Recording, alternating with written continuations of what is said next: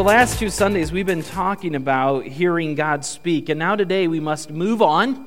We need to move beyond just hearing God speak because the next big thing is going to become very crucial for us. Once you hear God speak, you're going to hit a crisis. You're going to hit a moment in time to bring up this question Do you really believe in the God that you espouse? Do you really believe in what he told you to do?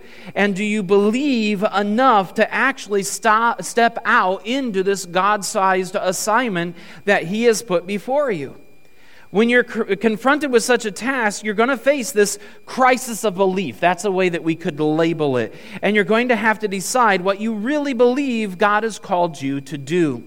In the bulletin, I listed out in the inside the last two Sundays' sermon outlines because this all leads to the backside of the bulletin, this crisis of belief. So the inside is already there for you. It's all written out, the steps of experiencing God, that little diagram's in there. But now there's an area for you to take some notes on the back. Following God in faith. When we hear from God and we're going to follow God, it's always going to call us to faith and action. And these are two things that go hand in hand. Over the years, the church has gotten in a lot of squabbles about faith and action. And it depends on what theological bent you come from, whether you're bent more towards the action or more towards the faith. But I want to tell you, it takes both. It takes both. And Paul makes this very clear. Paul gets in this big debate that it takes faith and action. James talked about this in his writing as well. Let me read this passage to you. This comes from James chapter 2, and I think James really sums this up well. Surprise, suppose a brother or sister is without clothes and daily food. If one of you says to them, Go in peace, keep warm and well fed, but does nothing about their physical needs, what good is it? In the same way, faith by itself, if not accompanied by action, is dead. But someone will say, You have faith, I have deeds. Well, show me your faith without deeds, and I will show you my faith by my deeds. You believe that there is one God. Good. Even the demons believe that, and they shudder. You foolish person. Do you want evidence that faith without deeds is useless? Was not our father Abraham considered righteous for what he did when he offered his son Isaac on the altar? You see that his faith and his actions were working together, and his faith was made complete by what he did. And the scripture was fulfilled that says, Abraham believed, and it was credited to him as righteousness, and he was called God's friend. You see that a person is considered righteous by what they do, and not by faith alone. In the same way, we even believe that we even uh, was not even Rahab the prostitute considered righteous for what she did when she gave lodging to the spies and sent them off in a different direction. As the body without the spirit is dead, so faith without deeds is dead. This is, I think, an indictment against the church sometimes if we talk about how great of a faith we have and how wonderful our God is, and yet we sit on our hands and we never allow God to do anything through us, what use is us even being here on a Sunday morning? You see, both have to go together. Faith and actions coexist. They're mingled together. They're inseparable. And if you have faith, it's going to be followed by your actions. But if you go out and you do a bunch of good works and a bunch of good actions, thinking that that's going to get God to like you, that's pointless just as well. The two have to go hand in hand. When God speaks, He's going to call us in this moment to follow His will, and He may call us to some big things, and it's going to push us into a crisis of belief. Will we act upon what we believe God has said? Will our actions begin to match our faith? And one very fair criticism of the world that, is, that they're making, the world is making of the church right now, is that the church espouses a whole bunch of stuff they believe, but they sure don't live it out. Mahatma Gandhi said, I love your Jesus, I just don't like your people. Why? Because we believe great things and we espouse great things, but oftentimes it doesn't show up in our day to day lives. In the opening book of Dallas, Dallas Willard, I'm reading this other book along with Experiencing God and all this stuff I'm reading over here. And the opening of this book is a, quite a deep book. I, if you want to read it, I can show you where to get it and get a copy for you. Uh, Divine Conspiracy. Dallas Willard uh, was a theological professor at the University of Southern California, UCLA. You've all heard of that one. He was a professor, a long tenured professor at the school and a devout, devout Christian man, an evangelical Christian man. And uh, his, his writing is pretty deep. It has that scholarly, sort of weighty sort of feel to it. It's written in academia. But at the top of this book, he presents something that just is mind boggling. He wrote the book, and it was back in the 1980s that he wrote this. And he said, Something has gone terribly, terribly wrong with Christianity when you have a whole lot of men and women who espouse to be unbelievably great Christians, giants in their faith, and then they go down in flames. We've all witnessed that, haven't we? Leaders of denominations, leaders of all sorts of size churches, from little ones to big ones, leaders of movements within the, the Christian faith, and then all of a sudden something comes up and you find out they were not living in their private life the way that they were espousing from up here. In fact, sadly, just two weeks ago, I'm not going to name the name, but two weeks ago, another big time theological writer, speaker, a espouser of Christianity, he passed away. And then come to find out after he passed, some, some digging was done because some accusations got made. And it came out that he had propositioned over 200 women, unsolicited sexual propositions to 200 women. And several of them he had actually gotten, went too far with. And Dallas Willard said, This cannot happen. If we really believe this, if we really believe in the God of this book and we really believe in Jesus, we cannot separate our life from our belief. And yet, for some reason in Western Christianity, we have done exactly that. We have separated our life of Christ away from our life that we live 24 7 the rest of the week. And he says we can't do that. The rest of the Dallas Willard's book is spent on how do we bridge that gap. And it's a divine conspiracy, is what he calls it. Uh, that God did not come to make a kingdom that you enter when you get old. He brought a kingdom that exists now, and we enter it now. And it's fascinating how these two works, these two great guys, these authors, are lining up together. God's voice to you may come in a still small voice. It may come in a big booming voice. We talked a lot about that. But when God speaks, He's often going to call you to something. It's interesting, something I learned uh, reading from uh, Henry Blackaby is that God in the Bible seldom ever has just a casual conversation with somebody. You don't see that happen. When God speaks in the Bible, when somebody has an encounter with God, it's usually because God is bringing about a revealing of His will and what He wants to do, and He's inviting somebody into it. Almost 90% of the time in the Bible, that's the kind of conversations that God has with us when He speaks. So when God speaks to us, are we ready to step out? Are we ready to enter what He wants us to do? And He may call you, call you to something smaller, He may call you to something big. He may call you to just, you know, uh, change your language because it's not pretty right now. He may call you to do something new, maybe a different way to deal with your finances than you've been dealing with your finances. He may call you to an action like, I want you to get in a spiritual conversation with your neighbor. I'll open the door. I just want you to step into it. He may call you in little things. And I want to, we don't talk about this much anymore. He may call you to full time Christian service. You know, we are in a culture, we are in a time right now when everybody's job has been affected by this latest crisis. Amen? Anybody's job here not been at all affected? My job has been. Everybody's job has been affected by this last year. And there are a lot of people who've lost their jobs, their jobs have dramatically changed, the circumstances, the pay, the hours, it's all changed. What if in this moment God is calling you to step out in faith and become a pastor? Have you ever thought about that? He doesn't just call people like me, he calls people like us. And what if he's calling you? What if he would, is calling you to become a missionary? Now, I'll be sad because I don't want to lose you.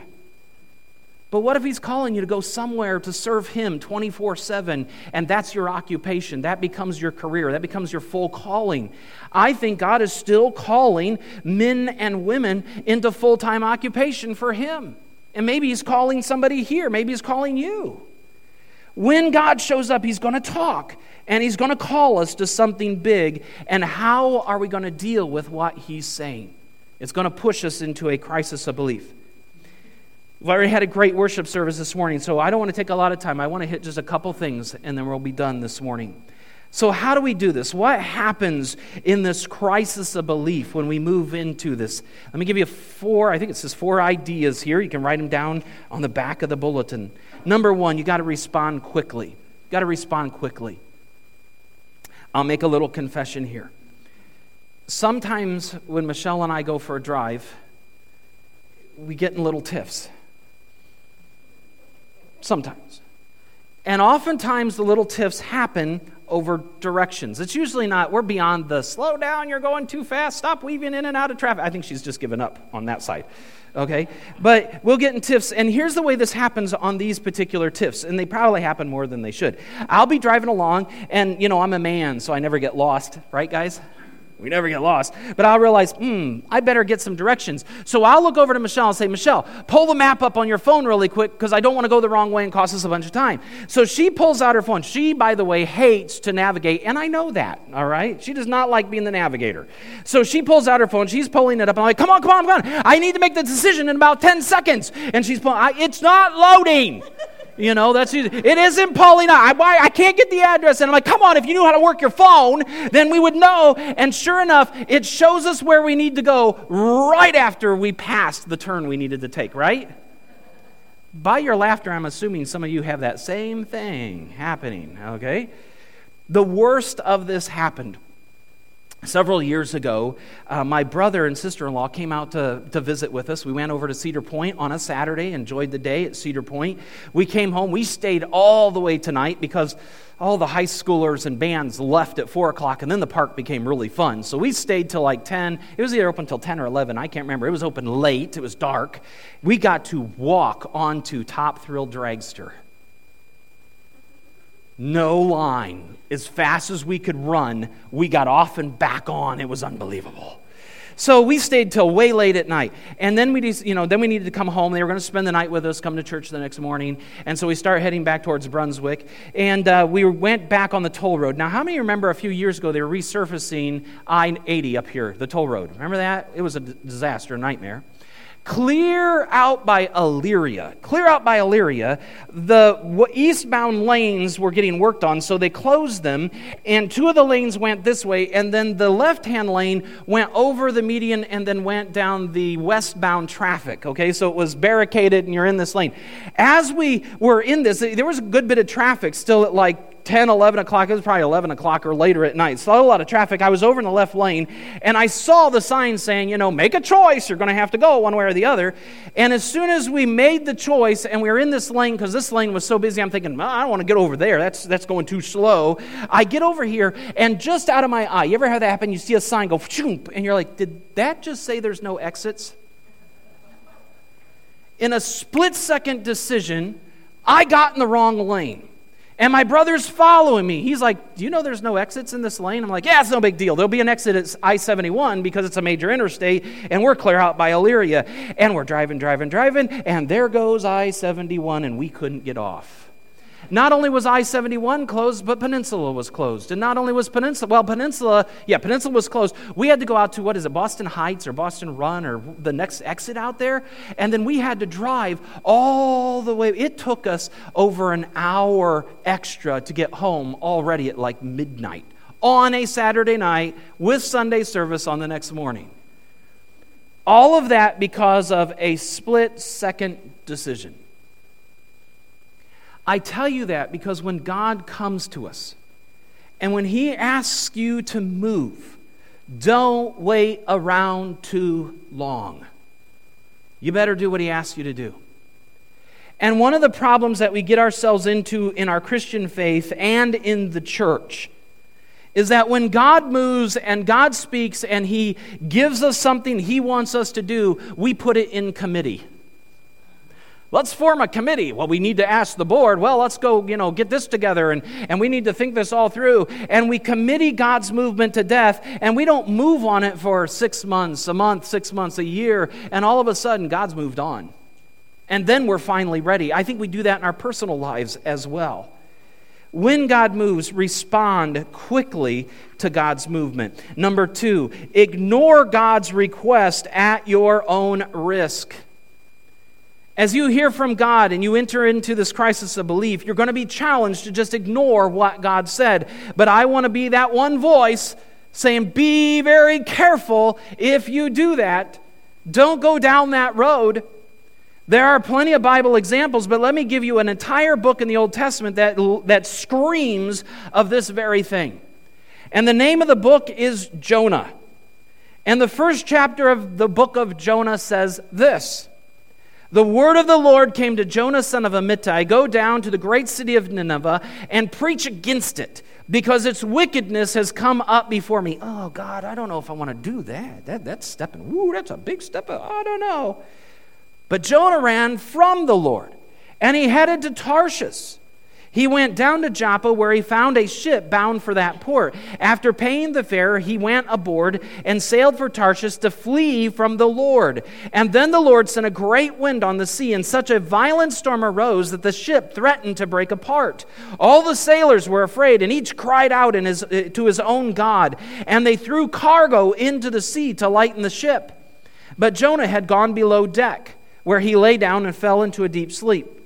The captain went to him and said, How can you sleep? Get up and call on your God. Maybe he will take notice of us so that we will not perish. And then the sailors said to each other, Come, let us cast lots to find out who's responsible for this calamity. And they cast lots, and the lot fell to guess who? Jonah. So they asked him, What did you do? Tell us. Who is responsible for making all this trouble for us? What kind of work do you do? Where do you come from? What is your country? From what people are you? And he answered, I am a Hebrew, and I worship the Lord, the God of the heaven, who made the sea and the dry land. And this terrified them. And they asked, What have you done? They knew he was running away from the Lord because he had already told them so. The sea was getting rougher and rougher, so they asked, What should we do to you to make the sea calm down for us? Pick me up and throw me into the sea, he replied, and it'll become calm. I know that it's my fault that this great storm has come upon you. What a lesson. Ignoring God's call will come at a risk. And from this story, I want to point something out to you. It will not only bring risk to you, but it will bring risk to the people around you. Now, Jonah didn't have his family on board that we know of. He didn't love or have a relationship or an admiration for these sailors. It wasn't like they were in a relationship. And yet, these people, just because they were next to Jonah, got caught up in the penalty, the punishment that God was bringing to Jonah. And so I think it's very fair to say if you ignore God, it's at your own and your family and loved ones' risks. When you ignore God, it doesn't just affect you, it affects the people around you as well. And so I want to be that voice calling out to you a warning be very careful ignoring or saying no to God when He calls. Be careful it tends to not go very well. And if this is the least that could happen, if you ignore God's calling on your life long enough, it'll be like putting God on your do not call list. He will not stop calling you, just like those salespeople will not stop calling you, even though you're on the do not call list. The thing is, he just won't get through to you anymore. He'll be blocked. It'll be like the spam in your email that's blocked from your inbox. And that's the least that would happen. If you ignore God's call, He won't stop talking because He loves you too much. But you may no longer hear from Him. So be careful. Number three, don't attempt to figure it out on your own. When God calls, He's oftentimes calling us to a God sized thing, something that you're not going to be able to do on your own. That's just the, his nature. He calls you to something big. He called Moses to go free the nation of Israel when he was wanted for murder down there in Egypt. He calls us to big stuff that's bigger than us. And we have to be careful to we have to be careful when we hear God's call and then we step back and we start putting all the pieces together and figuring it all out. Now he gave us a mind to do our part, but we need to be careful not to step over the line and try to do God's part. We already saw this character show up in our reading of James this morning, but I want to talk to him because Abraham did not always have the faith that James was exemplifying back in his book. There was a little situation that came up in Abraham's life. God had called Abraham from a far country. He said, Follow me, leave everything behind, follow me, and I'll do something great with you. I'll make you into a great nation. Abraham drops everything. He follows God, and God blesses him. His sheep multiply, his goats multiply, everything he has multiplies. His tents are bigger, his servants grow. Everything goes great for Abraham. God comes to Abraham again. And he says, Abraham, I want you to look up into the t- skies. Can you start count the stars? Like, no. And he goes, That's how many kids I'm going to give to you. Your nation is going to grow to be such a mighty nation, you won't be able to count them all. When Sarah, his wife, heard about this, she laughed about it and she said, No way, I haven't been able to get pregnant and I'm old now and there's no way I can now get pregnant. So it didn't happen before, it ain't going to happen now. And so Sarah does something. She, I don't think she doubted God's promise that God was going to make Abraham into a mighty nation, that their offspring was going to be as countless as the stars. I don't think she doubted the promise, but Sarah decided to help God out. I'll fix this. I know what to do. God, I'm going to help you. And so she made arrangements. If you, the Bible sometimes gets really nasty, okay? I don't know how to put it she decides to take her servant slave girl Hagar and makes her go in with Abraham to do what they need to do, and she gets pregnant. This is, this is Sarah's idea. Now, Abraham's also at fault in this because it takes two to tango. And I don't think Abraham was like, well, it ain't my idea, and wow, I made a baby, you know. I, I, so he was at play here as well. And Hagar ends up getting pregnant, has a son. They name him Ishmael, and everything's great. Sarah's probably thinking, hey, we did it. We helped God out. Now we can, you know, I couldn't have a baby, and, you know, so this works, and, you know, eh, da, da, da, da, da.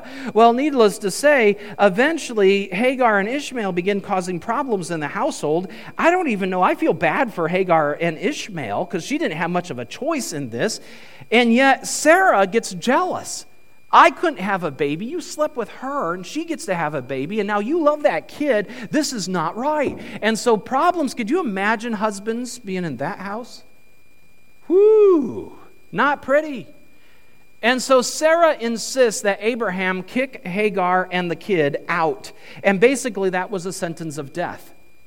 And so Abraham comes to Hagar and says, Sorry, but my wife doesn't, you know, it ain't going well anymore, and this didn't work, and so you're out. Sorry, bye bye. And they leave and they go out into the wilderness, and we find that, that Hagar begins begins weeping over Ishmael because they're hungry and they're thirsty and they're going to die in the wilderness. And God hears Hagar's prayer and he provides for Hagar and for Ishmael. And not only provides for him, but also gets a little bit of that promise. And Ishmael becomes a great nation unto himself. And now here is the kicker. We are about, what, four to 6,000 years from this incident? I think, somewhere in there, depending on how you divide things up. We're a thousand, lot of thousand years later. Abraham eventually does have a kid. His name's Isaac. And that kid grows up and you know has Jacob, and then they have the twelve tribes, and that those twelve tribes become the, the Jewish nation, the nation that we know of as Israel. Everybody know about Israel? It's still around today. All that people group is still around today. But Ishmael also grew up and he ended up having kids. And he became a mighty nation. And that nation is still around yet today. And does anybody know who those people are? The Arabs. And who have been at war for four to 5,000 years? The Arabs are the arch enemies of Israel and vice versa. All because one lady and one man decided to help God out. And we're still feeling the effects of that today. If God calls you to a God sized task, let God do his part. It doesn't mean that you sit down on your laurels and sit on your hands and do nothing, because he's probably told you to do a few things in this. But don't try and figure out what God is to figure out. Don't try and make the big God sized movements on your own. And if for no other reason, if you can do what you, what you think God's called you to do, then you don't need God. And so God gets no glory. When God's calling us to do something, He's going to move, and it needs to be one of those things where you step back and say, There is no way that I could have done this. No way that this could have happened. God had to show up in this, God had to be here. So, don't attempt to figure it out on your own. Don't try and help God out. Let God be God. And number four, God speaks with a purpose. I mentioned this earlier. I want to come back to this. Very seldom in Scripture do we see God just sitting down and having a chat. Yes, Jesus knocking at the door. He wants to come in and eat with you and he with he. So he wants that daily relationship, that daily fellowship together. But when God shows up in that, that big voice, when he begins talking, it's usually not to ask you, How's the weather? Think about that for just a second, like God needs to know. He sort of made it. Oh, by the way, how's the weather over there? It's sunny and great. Oh, I didn't know. wow when God shows up and he begins to talk, he usually is going to have a purpose and he's going to be revealing his will. He's going to be opening up the door of what he is doing. And he's probably, if he's chosen to speak to you, inviting you into what he's doing. I come back to this a lot because I think it's so big. Bible studies, discipleship groups, small groups within our church are so important. So important. And I'm telling you, if you're not involved in a small group, you are missing all that God has for you, even through our little church. He has more for you. Get involved in a small group somewhere. We have some discipleship groups going on Tuesday night. We have Bible study on Thursday for the ladies. Uh, we'll create some new ones. If you like come to me and like, those don't fit, I need to fit. We'll find a way. We'll start something new to, to help you fit. Here is the point of, of a great. Now, Bible studies, by the way, we don't follow an old style tradition, which you just go to Sunday school and learn the Bible to learn the Bible. Woo, that's wonderful. I'm smarter now. That's not the point. The reason we study the Bible is because we want the Bible to affect our day to day life life. And that's the heartbeat of discipleship. What did you hear from God, and what are you going to do about it? How are you going to change? How are you going to change what you're doing, what you're saying, how you're living, how you're acting? That is a great Bible say. That's a great discipleship group. When you hear from God, are you going to move in on this? And I want to encourage you get involved in a small group because a small group can help you hear from God. And then here's the cool thing if you get open enough in your small group, so those that, you, uh, that are involved, let me encourage you to be just a little more open. Share with your group. When you've heard God say something, share with your group. Because in doing so, there is natural accountability. Because next week, the group can come back and say, okay, you heard God last week. What did you do about it this week? And so, small groups are a wonderful way to help you move when you hear God speak. All right, so we're going to wrap things up. Henry Blackaby had this story, and I just want to share it with you this morning. I thought this was fascinating. It was a great story he was teaching and living this stuff in his church. He moved from, I think, California and took a church up in uh, Canada. It was a small little town. It was a college town. The church was primarily um, college kids and a smattering of empty nesters, and that was it. So they didn't have a whole lot of money. They didn't have a whole lot of people. And yet, God took this thing and it went, and it just exploded. Well, they live, were living out these principles in their church of experiencing God. This step, you know, hearing for God, the crisis of God's working, God speaks, we hear from God, the crisis of belief. He's working all of this out in the church, and they're living this day by day. And then his leaders come to him and they said, Pastor eh, Blackaby, we live this out in everywhere except our church budget. He was like, Well, okay, what do you mean? And he goes, We don't live by the faith you're calling us to when it comes to setting our church budget. We look at all that we want to do and we figure out how much that costs, and then that's what we do. We, we try to keep our costs within our means and our income at the year. And he goes, Okay, uh, what do you suggest we do about this? And the church board came up with this idea. They came back to him. They said, okay, we need to first ask God, what do you want us to do as a church? Let's talk to him, not our ideas, his ideas. What do you want us to do as a church? Then we need to sit down and figure out how much that costs because every time God asks us to do something, it's going to come at a cost, either a financial cost, a personal cost, whatever.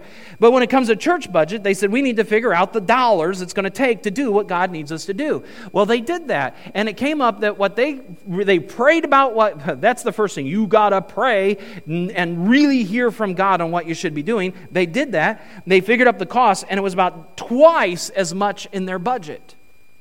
And then they backed up and they said, okay, now it's, it's a lot of money. So we need to figure out how, how's the money going to come. And they divided it in three ways. What we normally bring in in our tithes and offerings, what outsiders may give to us, outside denomination, outside people that want to support our ministry of church planning because they're a big church planning church.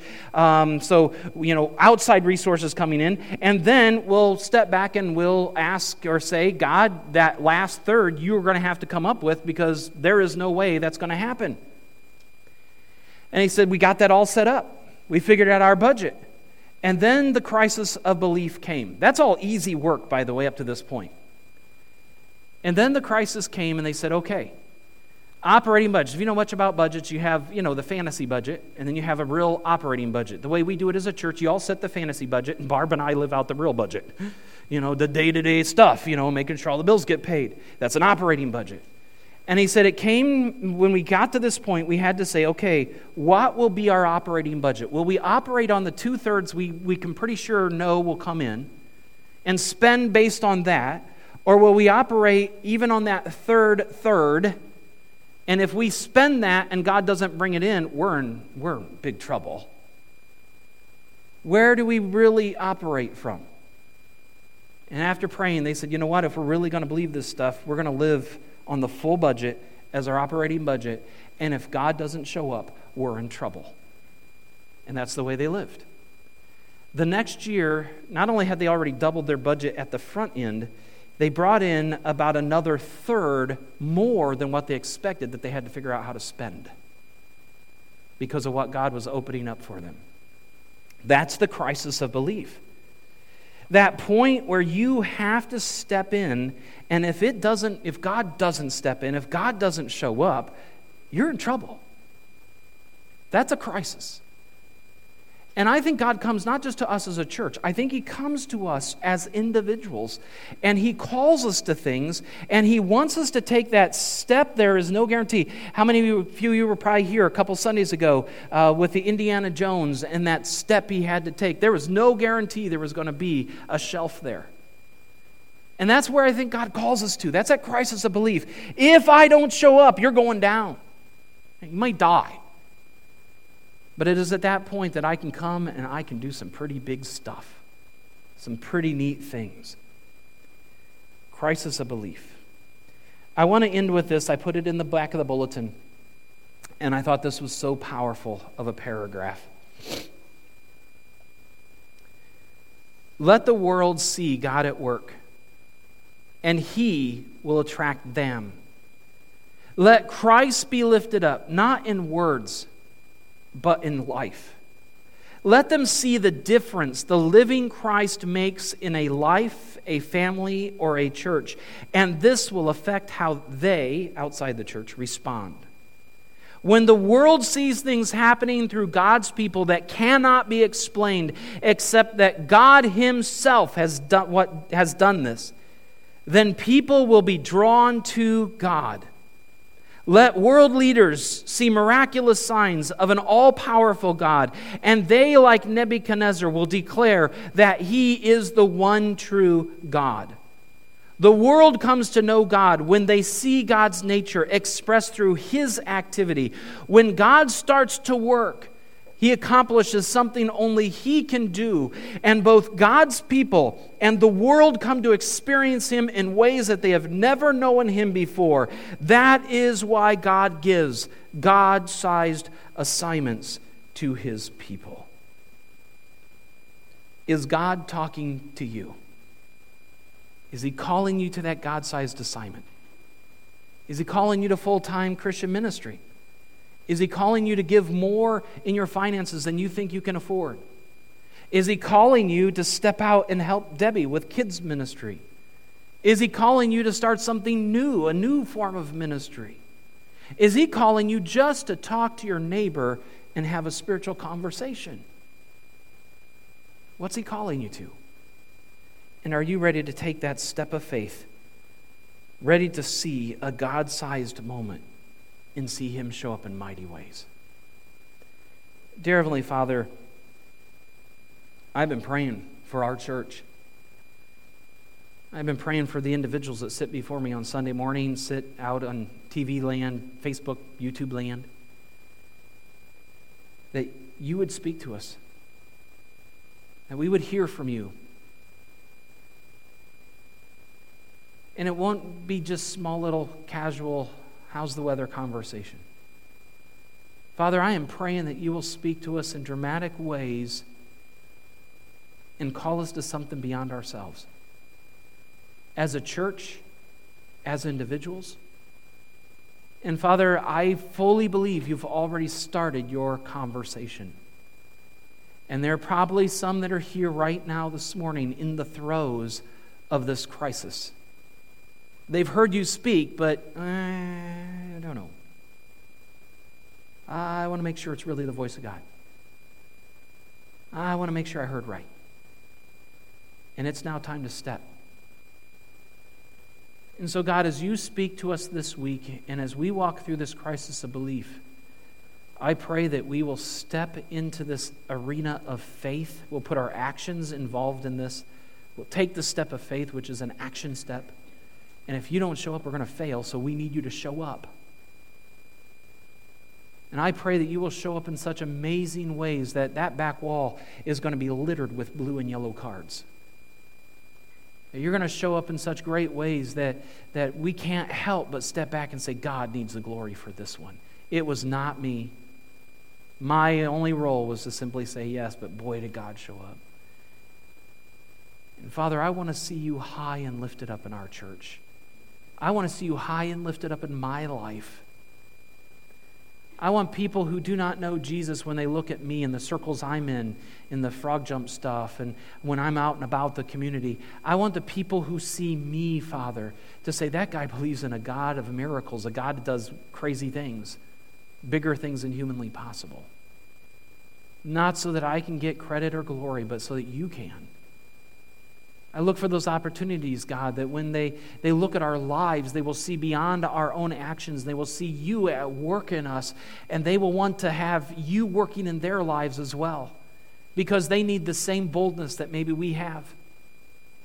Father, right now, I, this keeps coming back to my thinking. Our world is cowering in fear. Our government is cowering in fear. Hollywood is cowering and crumbling in fear. Get a shot, get a mask, stay at home. And I'm not saying those things are bad, God, but the driving motive is fear. Fear not of COVID, fear of death. And Father, here we are. We're your people and we claim to know you. How can we be driven by fear? You have taken the sting of death away. You have given us your spirit, and our spirit is now becoming with your spirit. And we're mingling together so that we will never die. This body will go away, but we will just step over as if falling asleep and waking up in heaven. We'll step over with you, and the fear of death is gone. Father, take our fear away. Take our fear out of the equation of this crisis of belief so that we can take big, bold steps and moves for you. So that we can boldly proclaim, like our brethren that went before us, as they stood before lions, as they were stretched out on tables and pulled apart, as they were burned to death, as they faced all sorts of horrors throughout the history of, of the world, they refused to bow a knee to the king and only to you. Father, call us to that kind of faith that says, I don't have all the answers, but I believe in my God, and He is big. So, Father, this week, help us to walk in faith, faith that results in actions. And I pray that you will shine and that you will be held up, just like in the, the days of Nero, Nero, when the secular scholars said, I don't understand their God, but there is something about their faith we as Romans do not have. And Father, I, I pray that may be said of your church today and of us. That no matter what comes, we will be people who step out in our faith and live it out in our day to day lives. And I pray that you will show up in mighty and big ways so that you are glorified. Walk with us from this place, God. Give us your power and speak to us through your Holy Spirit. And may we glorify you not just for an hour here, but 24 7 over this next week.